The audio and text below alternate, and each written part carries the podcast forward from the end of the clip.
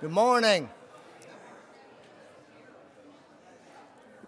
10:30 it's time to begin our worship service this morning.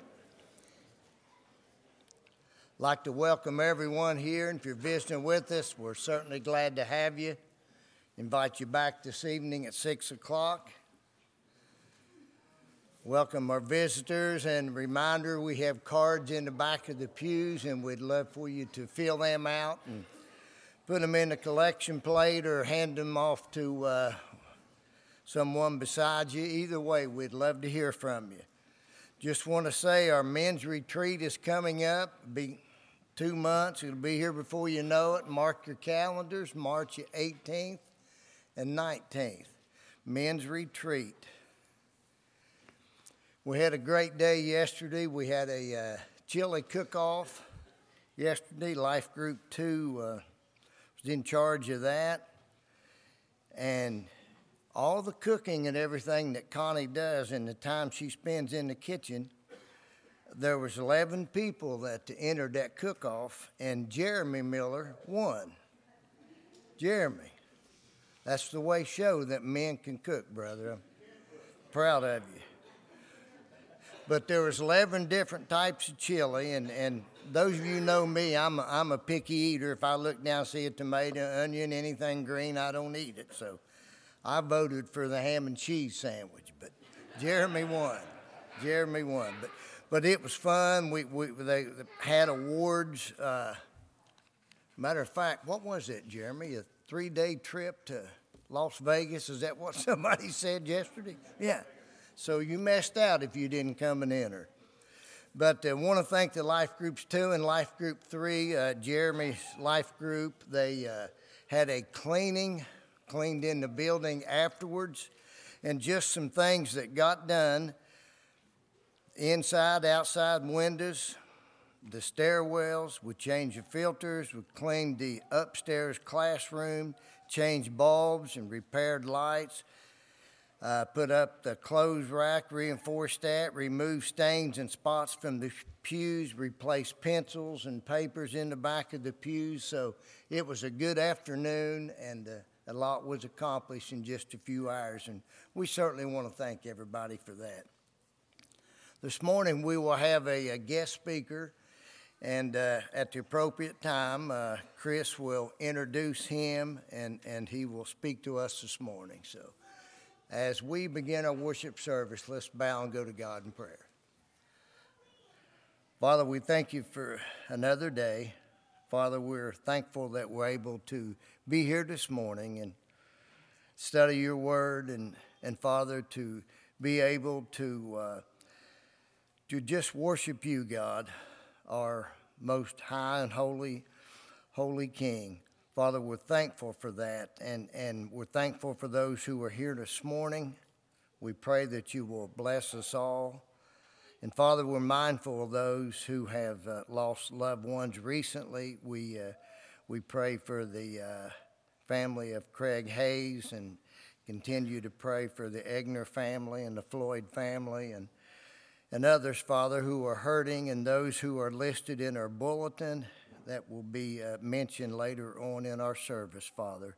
We just pray for everyone. And, and we pray, Father, a special prayer for uh, Jimmy Wilkes as he begins his uh, uh, chemo treatments, Father, and, and we ask that you'll bless him and things will, uh, things will work out well for him.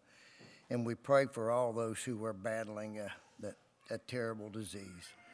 Father, we ask that you will be with us as, as we serve you. And Father, be with us as, as we hear a lesson today. And, and Father, we're thankful for our benevolence program and, and for what the, the church does here at Rome and churches throughout the world. And, and we pray, Father, that you'll continue to, uh, to bless us and those who work with that programs and give them the health and, and the financial aid that they need, Father, to, to be able to help those in need. Forgive us when we fall short. In Jesus' name we pray. Amen. Would you stand, please, for the first song?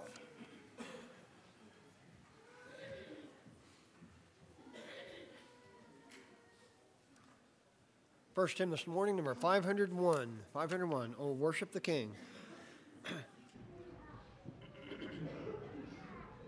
Oh, worship the King, the glorious Abba.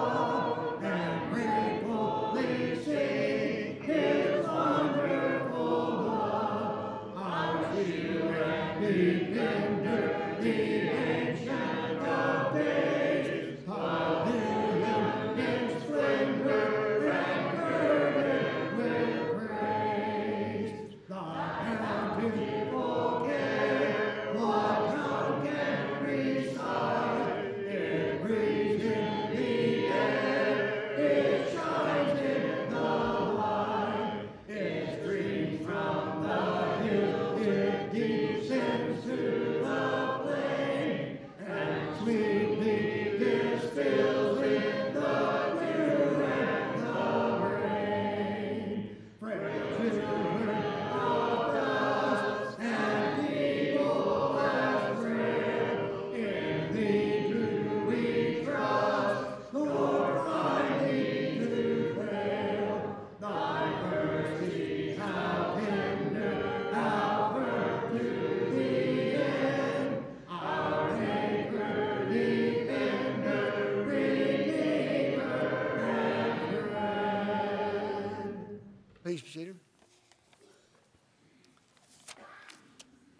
Next hymn this morning, number 711, True Hearted, Wholehearted. 711. And after this hymn, Brother Greg Keister will have our uh, scripture reading and prayer.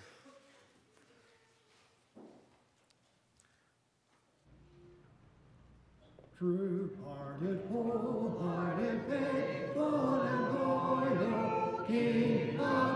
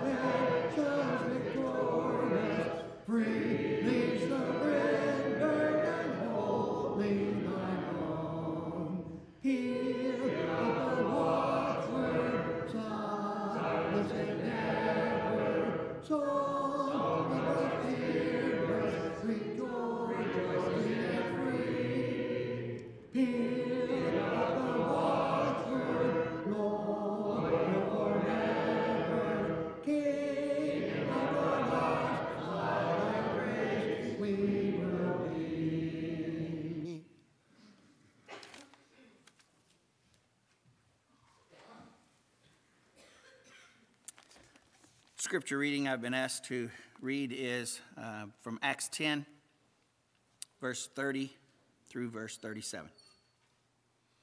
Cornelius said, Four days ago to this hour, I was praying in my house during the ninth hour, and behold, a man stood before me in shining garments. And he said, Cornelius, your prayer has been heard, and your alms have been remembered before God. Send therefore to Joppa and invite Simon, who is also called Peter to come to you. He is staying at the house of Simon the tanner by the sea.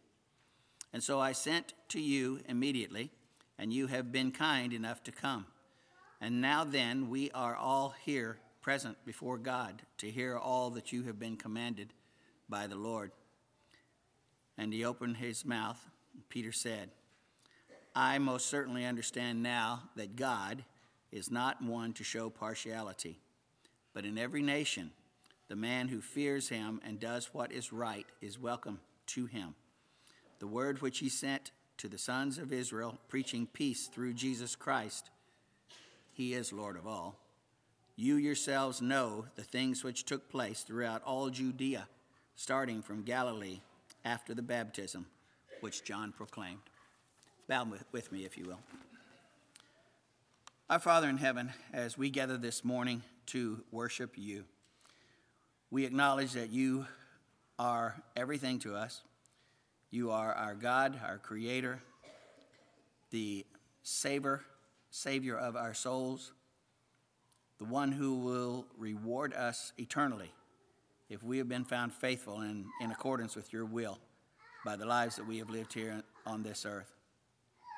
We pray, Father, that as we go through our lives, that we will do everything we can to mold our thoughts and our actions, our behavior to that which we find in the perfect model that we had in your Son and in the Word that He and the Spirit have delivered to us that we know contains truth. We pray, Father, as we gather this morning, that each of us has determined in his or her heart to do everything we can to gain the most benefit that we can from having been here.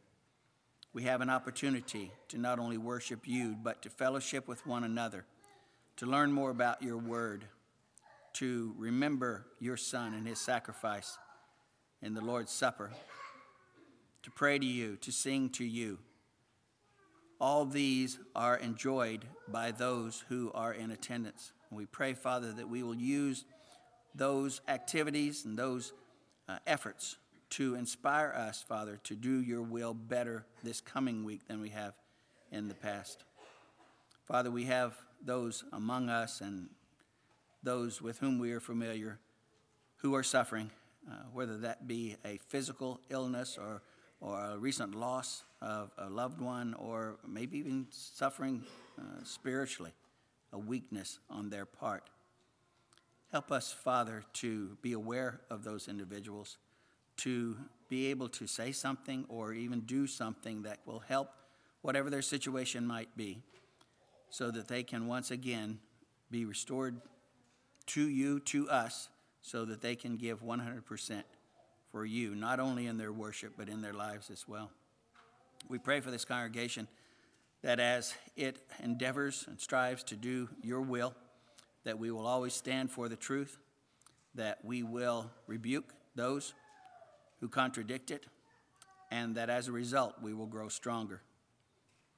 We're thankful for your Son, the love that he showed to us and for us in his willingness to leave his estate in heaven and come to this earth to suffer and die, rise again, and return to heaven, showing us that we too will be able to overcome death because of what he has done for us, and that we can have an eternal life with you and him and all those who are saved at some point. We ask that you be with us as we worship, Father. It's in your Son's name. Amen.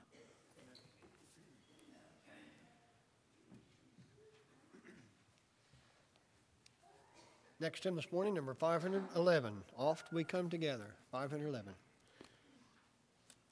And after this hymn, Brother Derek will have our uh, Lord's Supper celebration.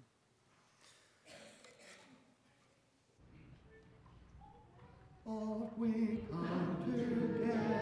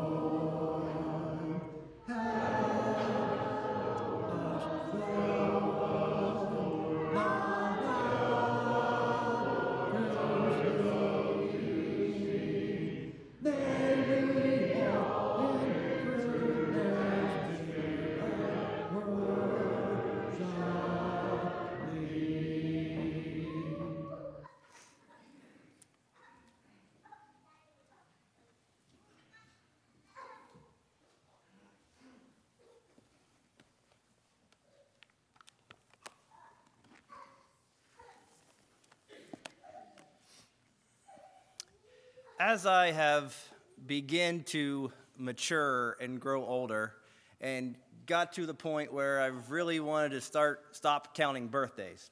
Right? Have any of you got to that point where you've stopped counting birthdays? Well, so as you get older, I've thought more about what I wanted to be remembered for.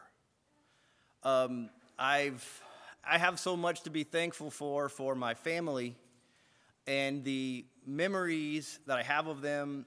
And the word that comes to mind is legacy that my family has left me. Legacy, a lot of times in the banking world, is thought about in inheritance and um, business transition and things like that. But in the personal world, in the family world, legacy is what are you going to be remembered for? What, what do you, what kind of legacy are you going to leave for your children, for your, for your family, uh, for the church? And um, I, I can't help but think we know, obviously, that God has an intentional plan for everything that He did, and everything that He did specifically for uh, the work of salvation. And when we, we follow the, the plan of salvation that obviously Jesus came to fulfill, I want to go back to the Old Testament. And um, in Exodus, when Moses was given the, uh, the charge to go and, re- and free the um, Hebrew people from the bondage of Egypt, from slavery in Egypt. And um, obviously, we know that Pharaoh was not agreeable to releasing the slaves, releasing the Hebrew people.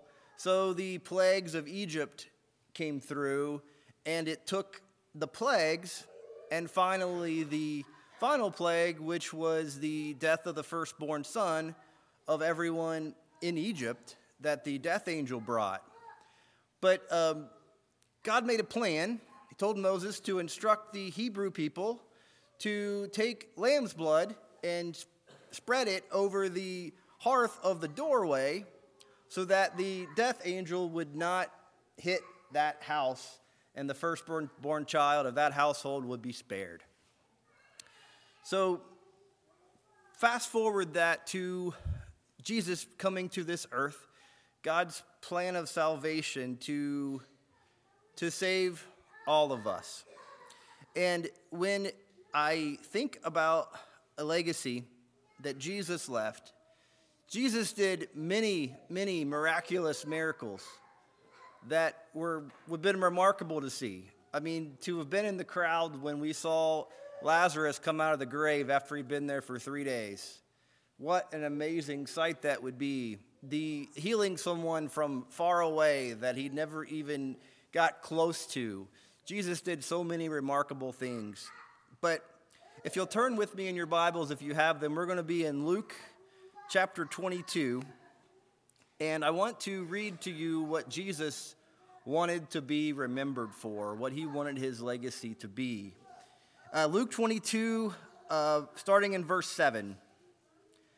Then came the day of unleavened bread, which the Passover lamb had to be sacrificed. Jesus sent Peter and John, saying, Go make preparations to eat the Passover. Where do you want us to prepare it? They asked.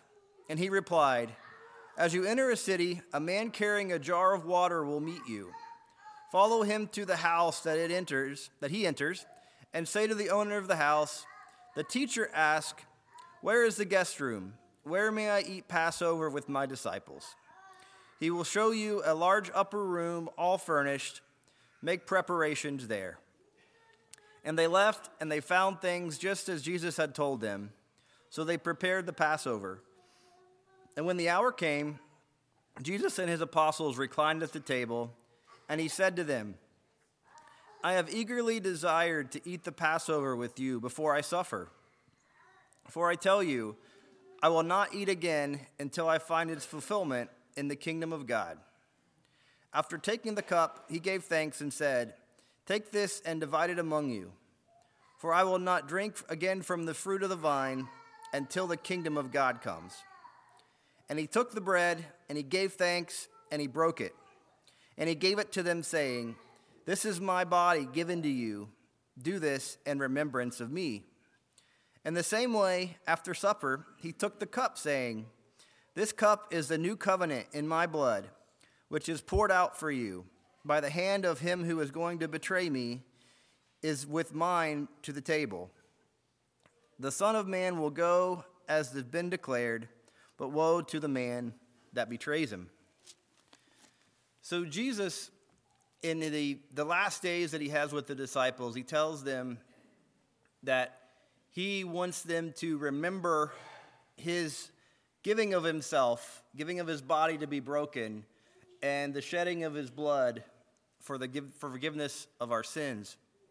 Um, let's pray together for the bread. Dear Lord, we're so thankful for your life and ultimately your sacrifice of your life by giving yourself up for us. That through you we have hope. Father, as we take the bread together, help us to remember and cherish the sacrifice that you made for us that gave us hope. In Jesus' name, amen.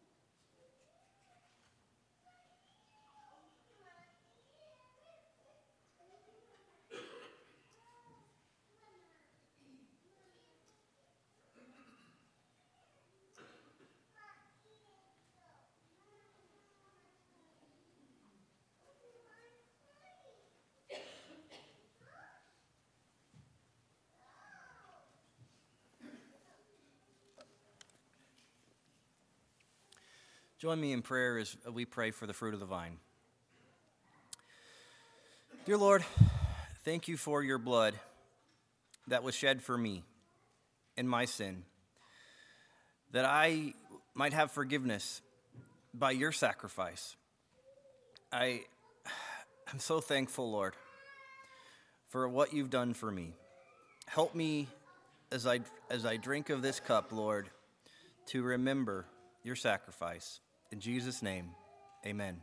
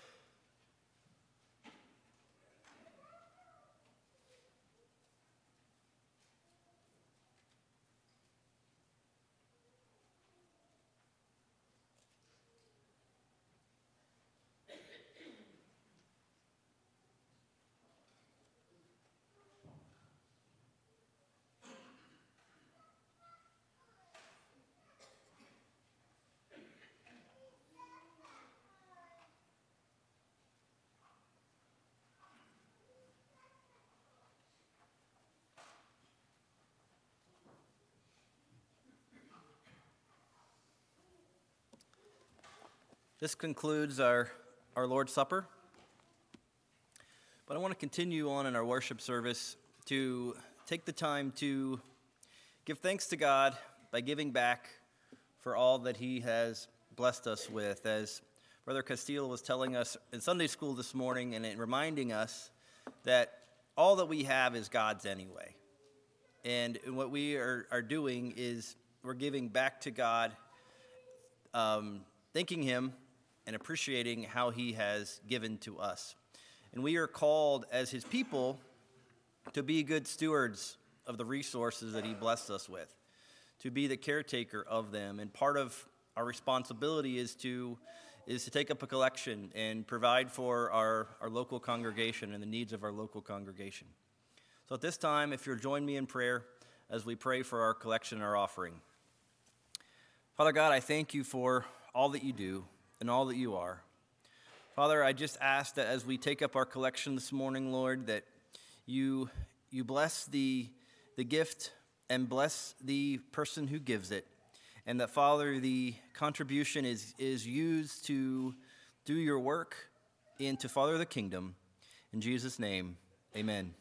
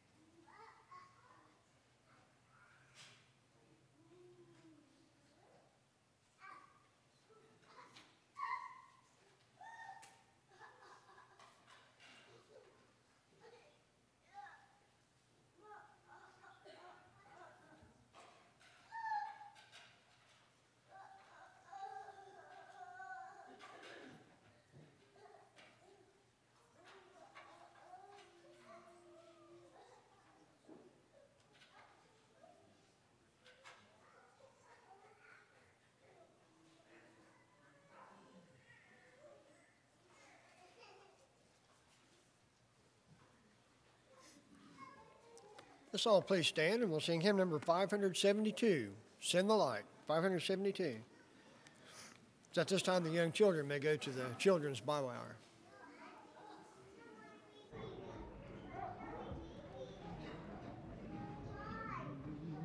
There's a call comes ringing o'er the restless waves in the night, in the night. There are souls to rescue, there are souls to In the light, in the light, in the light, in the light,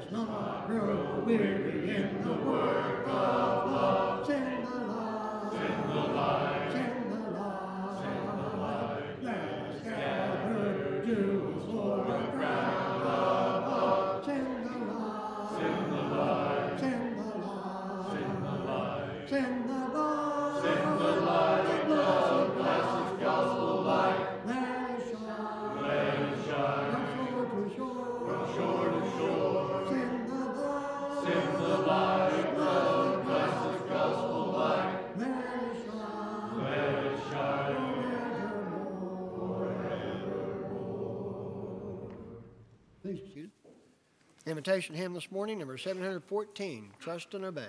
714, Brother Chris.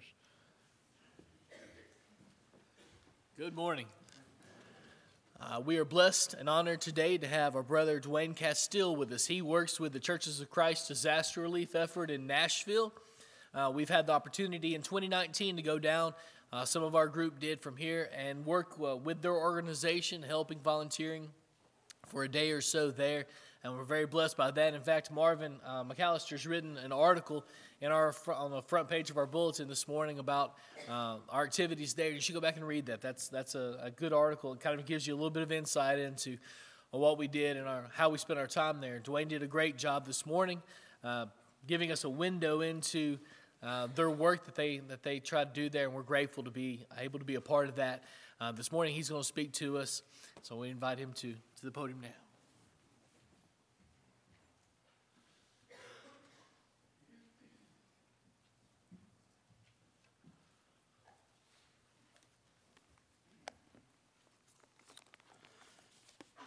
I want to thank you again for your financial support of Churches of Christ disaster relief effort.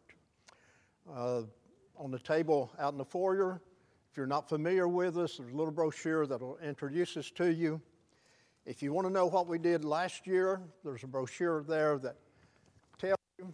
It's broken down inside state by state, uh, the township we went to, the congregation we worked with, and what the disaster was and all of those facts and figures. There's also a model truck. That's what our trucks look like going down the highway, uh, delivering uh, disaster relief supplies. You know, communication is a hard thing to do.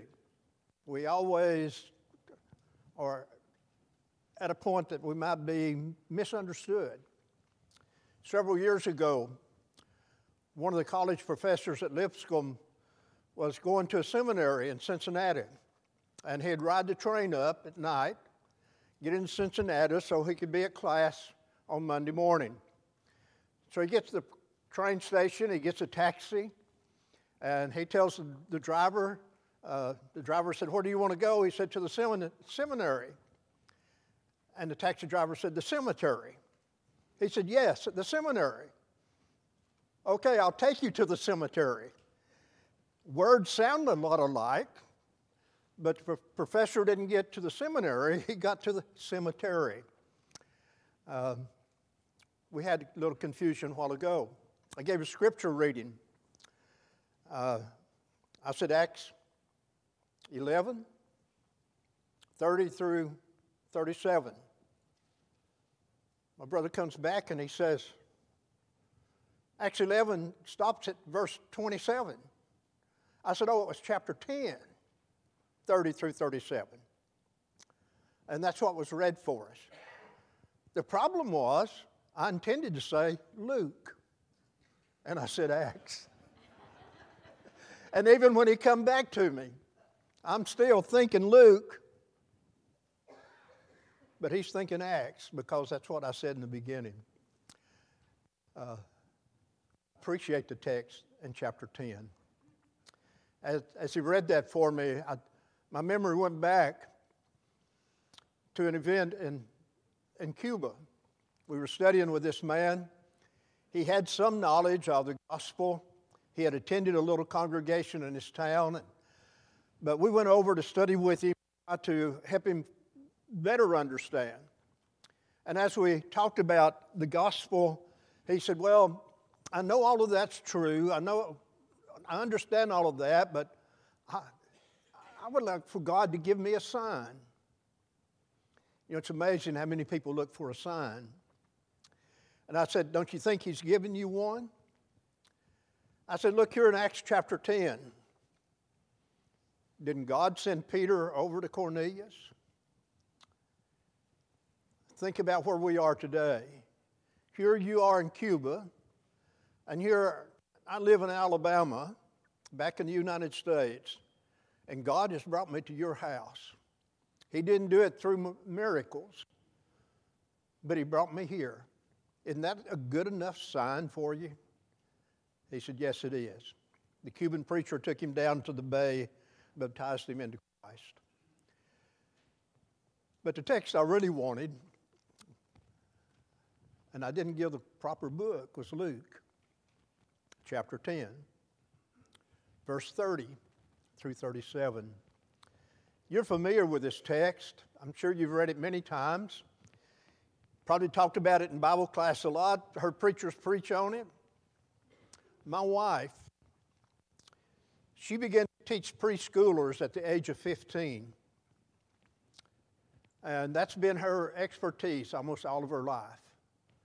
She has taught preschoolers. She did it in church, she did it in Head Start. But I wonder how many times over the years that she taught the little children about the Good Samaritan.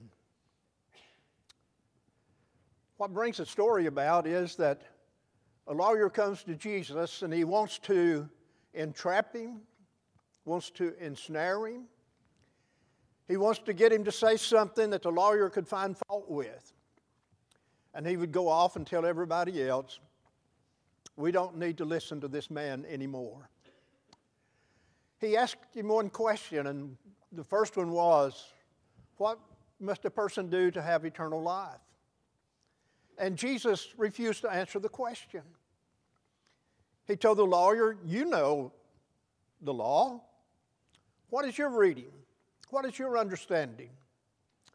Because we're still under the law of Moses, remember, when this takes place. And he said, Oh, to love the Lord your God, and to love him with all your heart, soul, mind, and strength, and to love your neighbor as yourself. Jesus said, That's correct.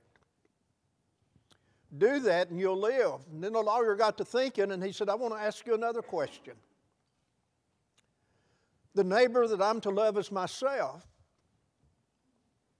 will you tell me who that is? Who is my neighbor?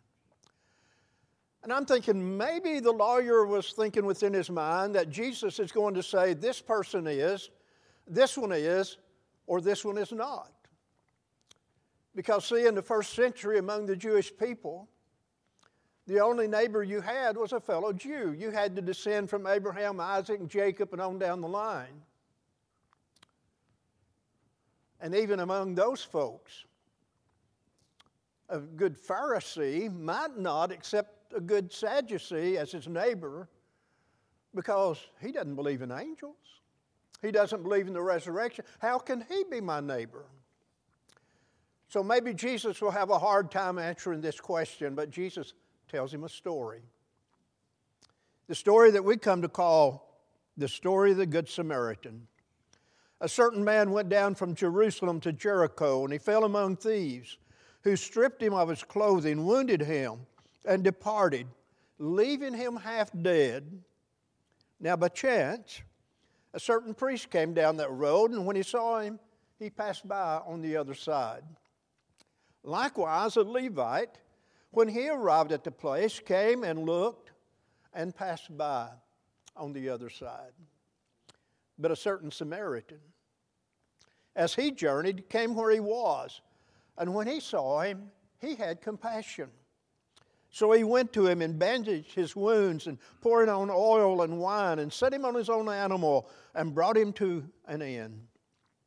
And he took care of him. On the next day, when he departed, he took out two denarii and gave them to the innkeeper and said to him, Take care of him. And whatever more you spend, when I come again, I will repay you. So, which of these three do you think was neighbor to him who fell among the thieves?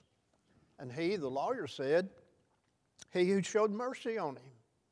Then Jesus said, Go and do likewise. Simple story, isn't it? Story about a man traveling down a road, falls into the hands of thieves and robbers. They outnumber him, they overpower him, they took everything he has and they stripped him of everything. They wounded him so severely, he's half dead, and they leave him lying by the road to die. It's almost like turning the television on watching the evening news, isn't it? But Jesus said, as the man lies there, and try to envision in your mind, here's this man lying over here on the road, he's half dead. Each moment that passes, he's that much nearer to death. He cannot help himself. He needs someone to come see him lying there and rescue him. And Jesus said, A certain priest came. What better person to come? The temple is still in Jerusalem. Priests go about their priestly duties there. This is God's man or a man of God. You think, that's the person that needs to come.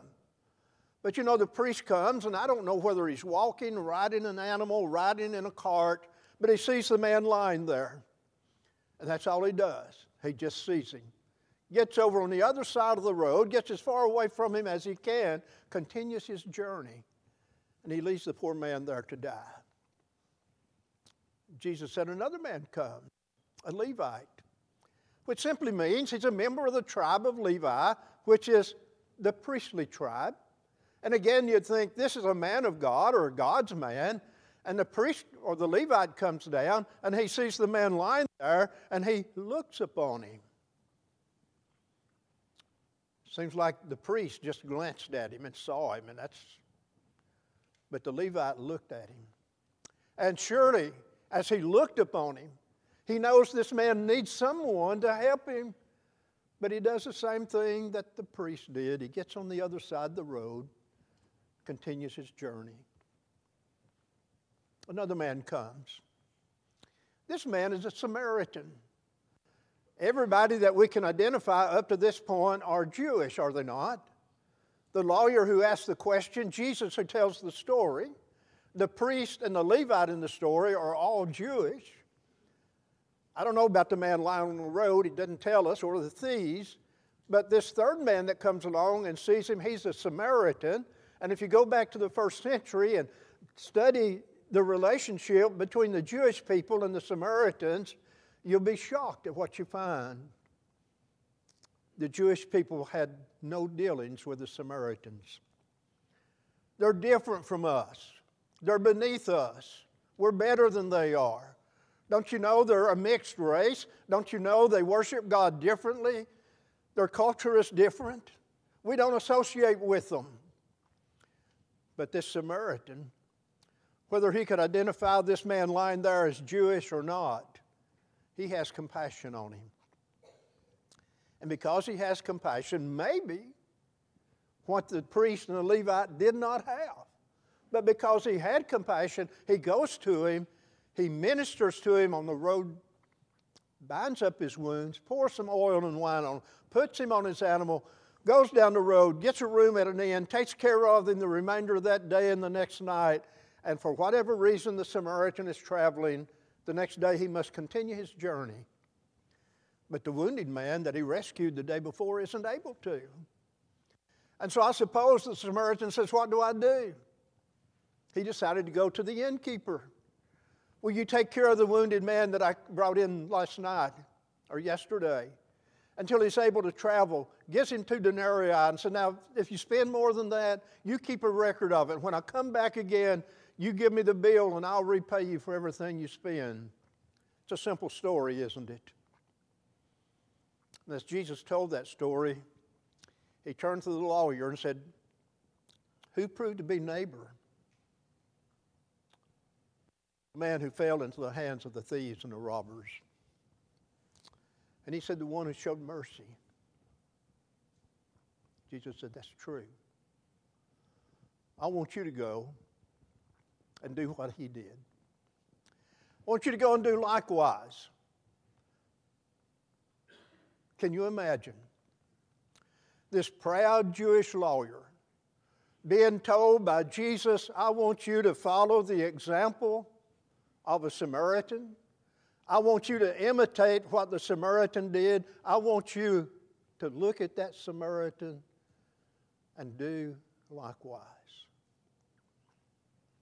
Well, it's a simple story. The application is simple. My question is does that apply to you and me? I'm sure that it does. Aren't we to do good to all people? Matthew 25, aren't we to feed the hungry, give drink to the thirsty, clothe the naked, visit those who are sick and in prison, take the stranger in? Sure, we are. going likewise. Well, what did the Samaritan do? He saw someone who needed his help. Don't we see people day after day that needs our help? When he saw him, he had compassion upon him. Shouldn't we have compassion upon people that need us? He did what he could do for him. He administered first aid. He took him to an inn, took care of him. And then, when he could not finish the task, for whatever reason he needed to continue his journey, he gets someone to help him.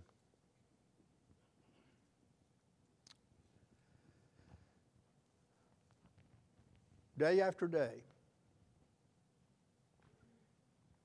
we see people who need us. There may be illness in the family. There may be death in the family. There may be some tragedy, some misfortune. There may be difficulties within the family itself. What do we do when we discover these? It's easy to pass by on the other side. It's easy to say we have good elders, they can take care of it. We have some good deacons, they can take care of it. We have a good preacher, he can take care of it. And try to excuse ourselves. You ever do that? I raised my hand. There have been times when I thought somebody else can do it. And maybe they can. But if I have the opportunity and the ability to do it, does that excuse me? You said, well, Dwayne, what can we do for a family where there is illness or a death has taken place or some tragedy or some misfortune may be there? There's a lot of things you can do. I'm not a great person to make phone calls, but some people are. You make a phone call. You can visit. You can send a card, a letter. You know, there's a lost art today. Does anybody get a piece of paper out and a pen and actually write a letter or a note? We text them, don't we? And that's good. People may need a hug. I come from a family that did not sh- show compassion. Well, that's not the right word. We didn't demonstrate our love for each other publicly. My wife comes from a family, they hugged trees before people started hugging trees. They hugged everybody. We lived in Delaware, and I was taking some preachers, and we're going to Freed Hardeman to the lectureship. And, and we stopped in Sweetwater where Betty's parents live. And I knew on this particular Sunday, the family gathered together for a family meal. I'll take these preachers over there from Maryland and Delaware, and they went in, and they were shocked that everybody hugged them. I said, That's this family. I, I learned to hug. A good hug does a lot for some people. There are some people don't like to be hugged. My Betty, my Betty, my wife, she, she can read people and she can sense that they don't want to be hugged. And she won't hug them, or she may ask, May I? But most of us enjoy a good hug, particularly if we're hurting. You may do simple things for people. Winter's coming. We hadn't had any snow yet, but we're probably going to get some. You can shovel the walk for people. you can uncover their car. A few years ago, we got a big snow in Charlestown. I don't know, about three feet of snow. I mean, snow was everywhere. We live in a townhouse, and neighbors next to us, we got out and shoveled our cars out to where we could get out if we needed to go. And I was going to have to leave later that day to go somewhere to be with the church on Sunday. And I said, I'm going to go in and catch my breath and get a cup of coffee. Then I'm going to go out and shovel my van out. It's on the side street. I got my cup of coffee and I went out to shovel the van out. My neighbors had already done it. They shoveled it out for me. They dug my van out. I mean, it was covered up, it had been plowed under with snow. In the summertime, people may need their lawn mowed. You know, if mom's sick or dad's sick or there's something in the family that's taking them away, they may need some transportation. They may need some child care. There are just a lot of things that people need day after day that we see them in situations.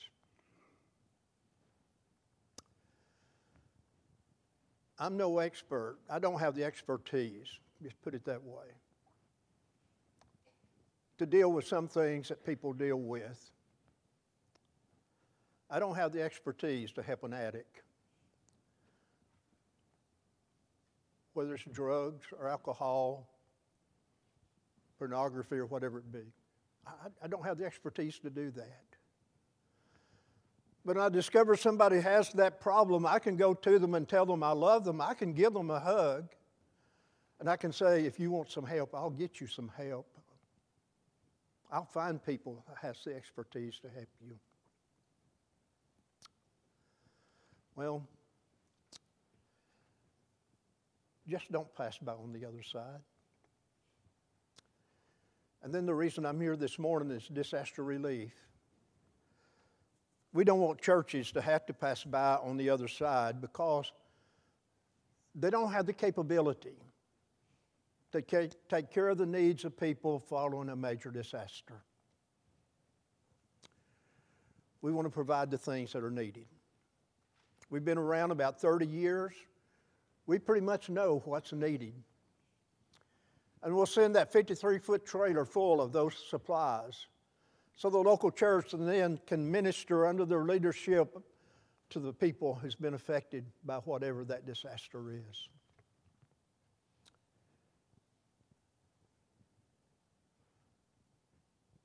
You can help people who have suffered loss, loss of property, loss of homes or houses.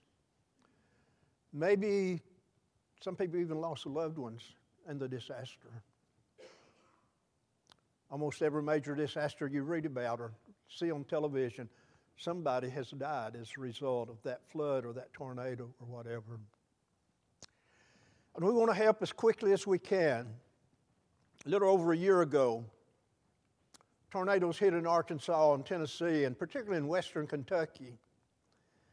They hit on a Friday night and a Saturday morning. Our first truckload was unloaded in Mayfield, Kentucky, Saturday afternoon. By the next Saturday, in eight days, we delivered eight truckloads of supplies to congregations in western Kentucky. Poor Kentucky. Back at the end of July and the 1st of August in eastern Kentucky, they had major flooding. And again, we responded responded very quickly. You see, in our facilities, we keep enough supplies to load 40 trucks. We keep six or eight truck loads pre staged. So if you had a need here and I contacted one of the elders and I said, send us a truck, one of our warehouse personnel can load that truck within minutes. While Mike gets on the phone and calls one of our volunteer truck drivers, and when he gets there, the truck is ready to go, the paperwork is done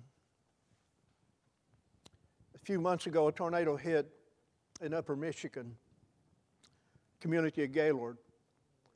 I called the preacher and talked to him, and he said, Well, we don't know the damage because in the part of the town where the tornado hit, they won't let us in.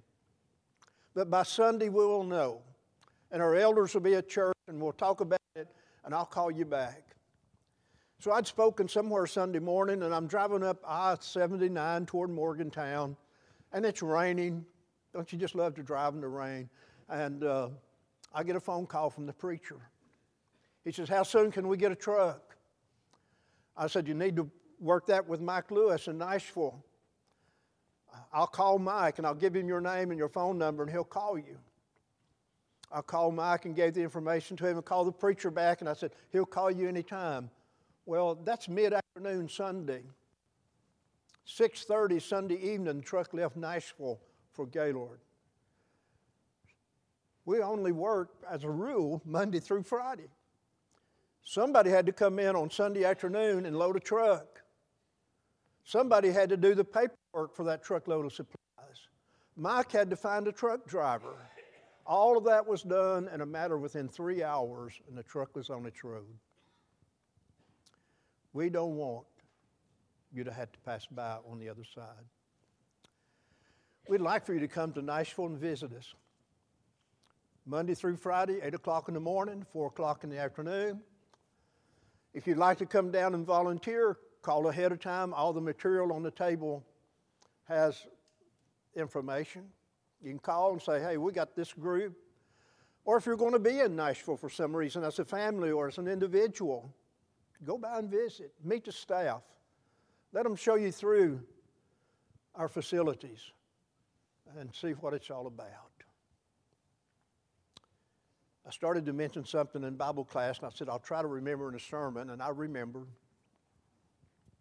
One of the ladies said that had five people baptized shortly after they'd helped people following flooding. In the days of hurricanes, we always think about Katrina. Think about New Orleans because so many people lost their lives. The drowning, was, the flooding was so bad. The city was turned upside down, and sometimes we forgot about other places. Biloxi, Mississippi got hit too. It got hit primarily with wind. And we were helping a church down there. We sent supplies, and other people had sent supplies, and they were a distribution center. And, and a man came over one day and said, I understand you're helping people who lost things during the storm. And they said, Yes, we are. He said, Well, I've lived here all of my life. This is the worst storm that's ever come through here. And I lost about everything I had. And they said, Well, what do you need? And he told them, and they got it for him, and they got his name and phone number and address, and, and uh, he left. In a few days, he comes back. And he says, You know, I got to thinking. That hurricane got me to thinking. But when I come over here and saw what you folks are doing, it really got me to thinking. You didn't know me. You still don't know me. You didn't know most all of these people come by. You just said, What do you need? Can I have your name and address and phone number? Well, they hadn't had a chance to begin to follow up. They're still doing the first responding. And this man comes back and, and he's telling them, I'm thinking after all of this, I need to change the way I live.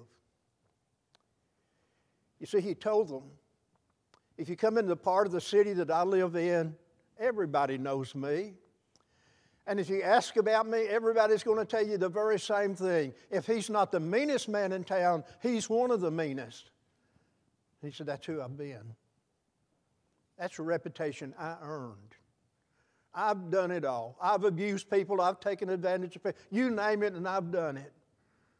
But he said, You know, I'm thinking I need to change the way I live.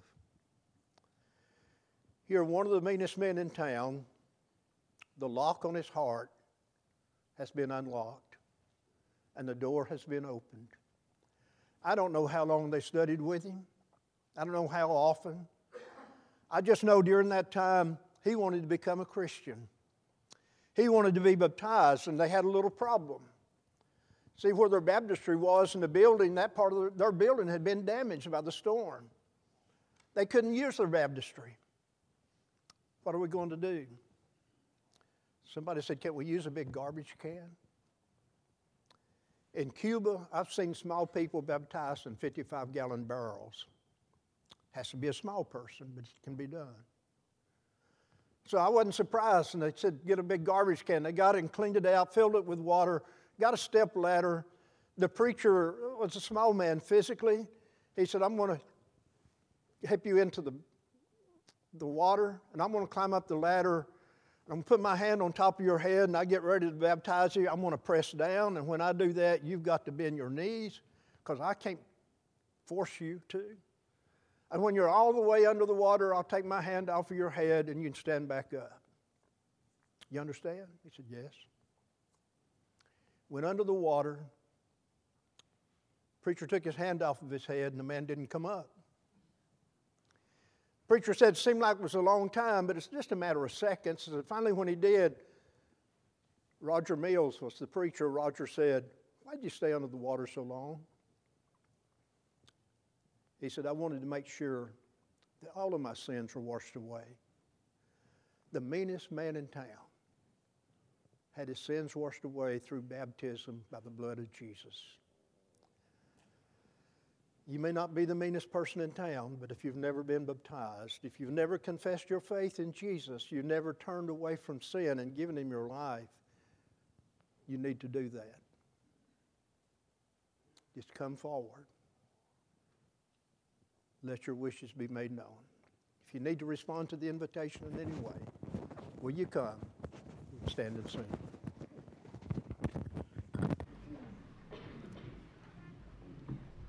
When we walk with the Lord in the light of His word, what a glory He sets way. While we do His good deed, He abides with us still, and in all the will Christ and obey. Christ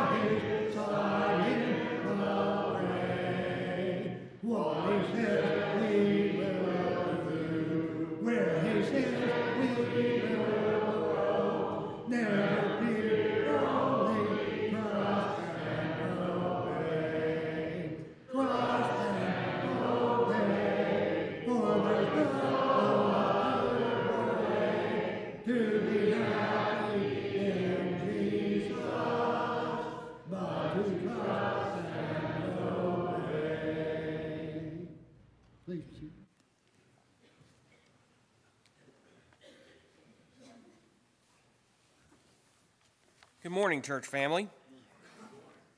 If you're visiting with us, we are glad you decided to worship with us this morning. If you can take a moment to fill a visitor card and put it in one of the boxes in the back, we'd love to have a record of your attendance. A couple announcements before we are dismissed. As a reminder that next Sunday will be the potluck. We'll have one o'clock service. There will be no six o'clock service. Uh, everyone is invited to that. And then Wednesday, February the first, is Stepping Stones dinner. I'm not sure what's on the menu yet. I'm sure we'll find out soon. But uh, next on February 1st, Wednesday, Stepping Stones. Okay, soup. Okay. Uh, soup is on for Stepping Stone Supper.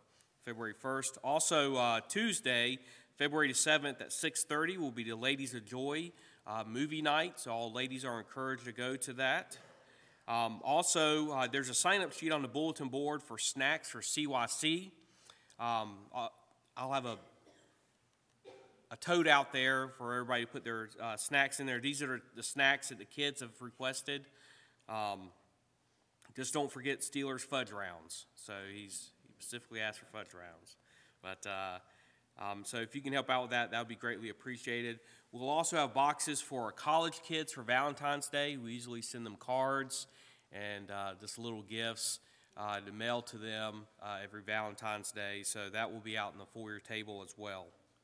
I have a thank you card from the Floyd family. It says, To our church family, words just aren't enough to show our appreciation shown to the family over the past few weeks. From the texts, the cards, the phone calls, prayers, and food, you've made it a little easier to get through a tough time. Jackie, Jeff and Jackie Floyd and family.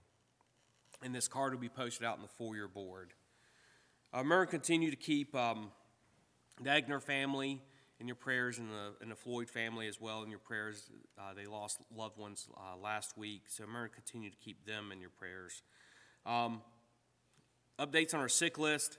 I have to read this the way it is, because um, if you know Marvin Jordan, uh, I know he would get a kick out. It says Marvin Jordan has a screw loose in his back. But uh, I just thought that was funny because uh, he's a funny man. But uh, but he has a screw. He had a screw uh, pop out of his back. Just remember, continue to keep him in your prayers as well. Remember, continue to keep those who are struggling with cancer at this time. Terry Leap, that's Gary's brother. Keep him in your prayers, and Jennifer Baker as well. Keep her in your prayers, and Amber uh, Spitzer. Uh, Heather Dempsey's brother Joe had uh, was taken to the hospital last week for blood pressure issues. Keep him in your prayers, and also remember to continue to keep Jim Wilgus in, in your prayers as well. He had a doctor's appointment for his chemo treatment last week. Um, so keep him in your prayers that everything goes well with that. Uh, that's all the announcements I have. Oh, um, one more. Uh, keep our kids, high school kids, in your prayers as well. Um, just had word that um, one of the high school students at Fairland took his own life um, yesterday. Um, just pray for our kids. I mean, they go through a lot, and I hate to hear. I hate to hear that, and I'm sure you do too. But uh, pray for them on a regular basis. That's all the announcements I have. We'll sing one more song be dismissed in prayer. Let's all please stand again. We'll sing hymn number 499. Sing the first two verses of Oh to Be Like Thee. And then Brother Kevin Harvey will have our prayer.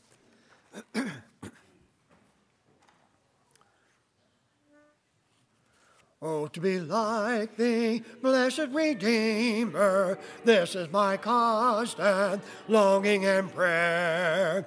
Gladly I'll forfeit all of earth's treasures, Jesus, thy perfect likeness to wear. Oh, to be like thee, oh, to be like thee, blessed Redeemer, pure as thou art. Come in thy sweetness, come in thy fullness.